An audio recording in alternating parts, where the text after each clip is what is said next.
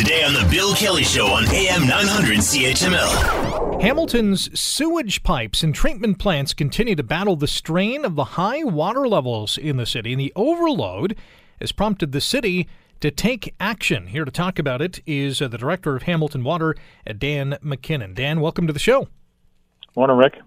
Well, um, obviously, uh, there's uh, you know uh, no surprise that we have received a, a boatload of uh, rain and then some over the last uh, month and a half, two months, uh, and this has really prompted you guys to take some action regarding the diluted sewage in the city. Tell us what's happening.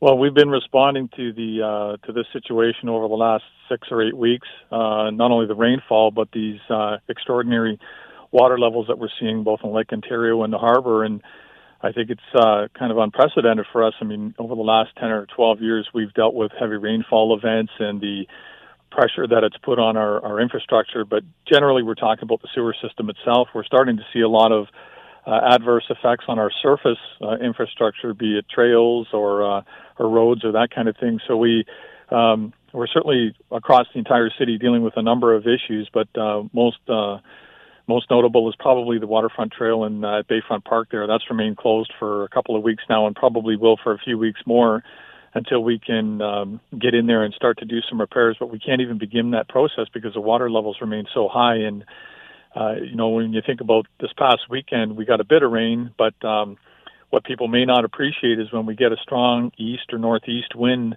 uh, the water pushes up against the waterfront trail. So I was down there on Monday, and there was an incredible amount of debris that had been pushed up just over the weekend.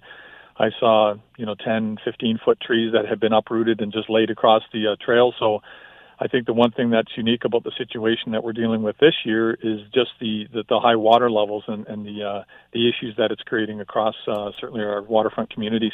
Not only the issues, but uh, I'm sure you're seeing a lot of dollar signs up in the air too.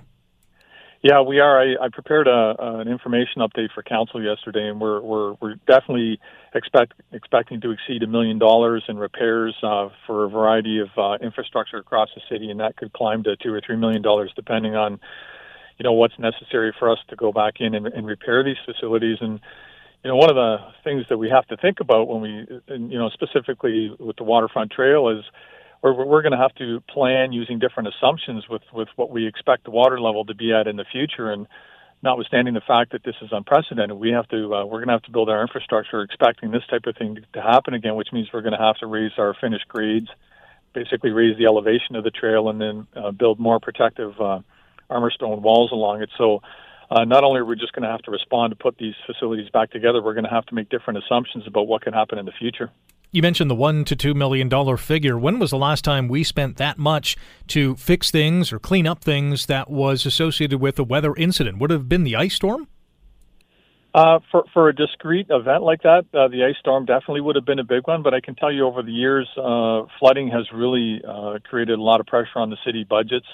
Uh, certainly, one of the biggest events that sticks in my mind was July 26, 2009, when the uh, portions of the Red Hill Valley Expressway were flooded. We had an event that was uh, extraordinary by uh, by any standard. And um, as a result of that, and certainly as a result of the, these extreme wet weather events that we've seen occur since around 2004, the city's invested tens of millions, if not approaching 100 million of dollars, uh, just over the last decade. Um, trying to make our sewer systems more resilient to these these types of storms that we're seeing going forward. But again, the, the thing that's unique about what we're experiencing right now is um, it, it, wasn't kind of a discrete event. It happened over a long period of time, a wet weather event that happened over a large geographic area, and it, it's really adversely affected large portions of uh, Ontario and and uh, Quebec, uh, as, as, you can see from from news stories that are coming out of Quebec. Want to hear more? Download the podcast on iTunes or Google Play and listen to the Bill Kelly Show weekdays from nine to noon on AM 900 CHML.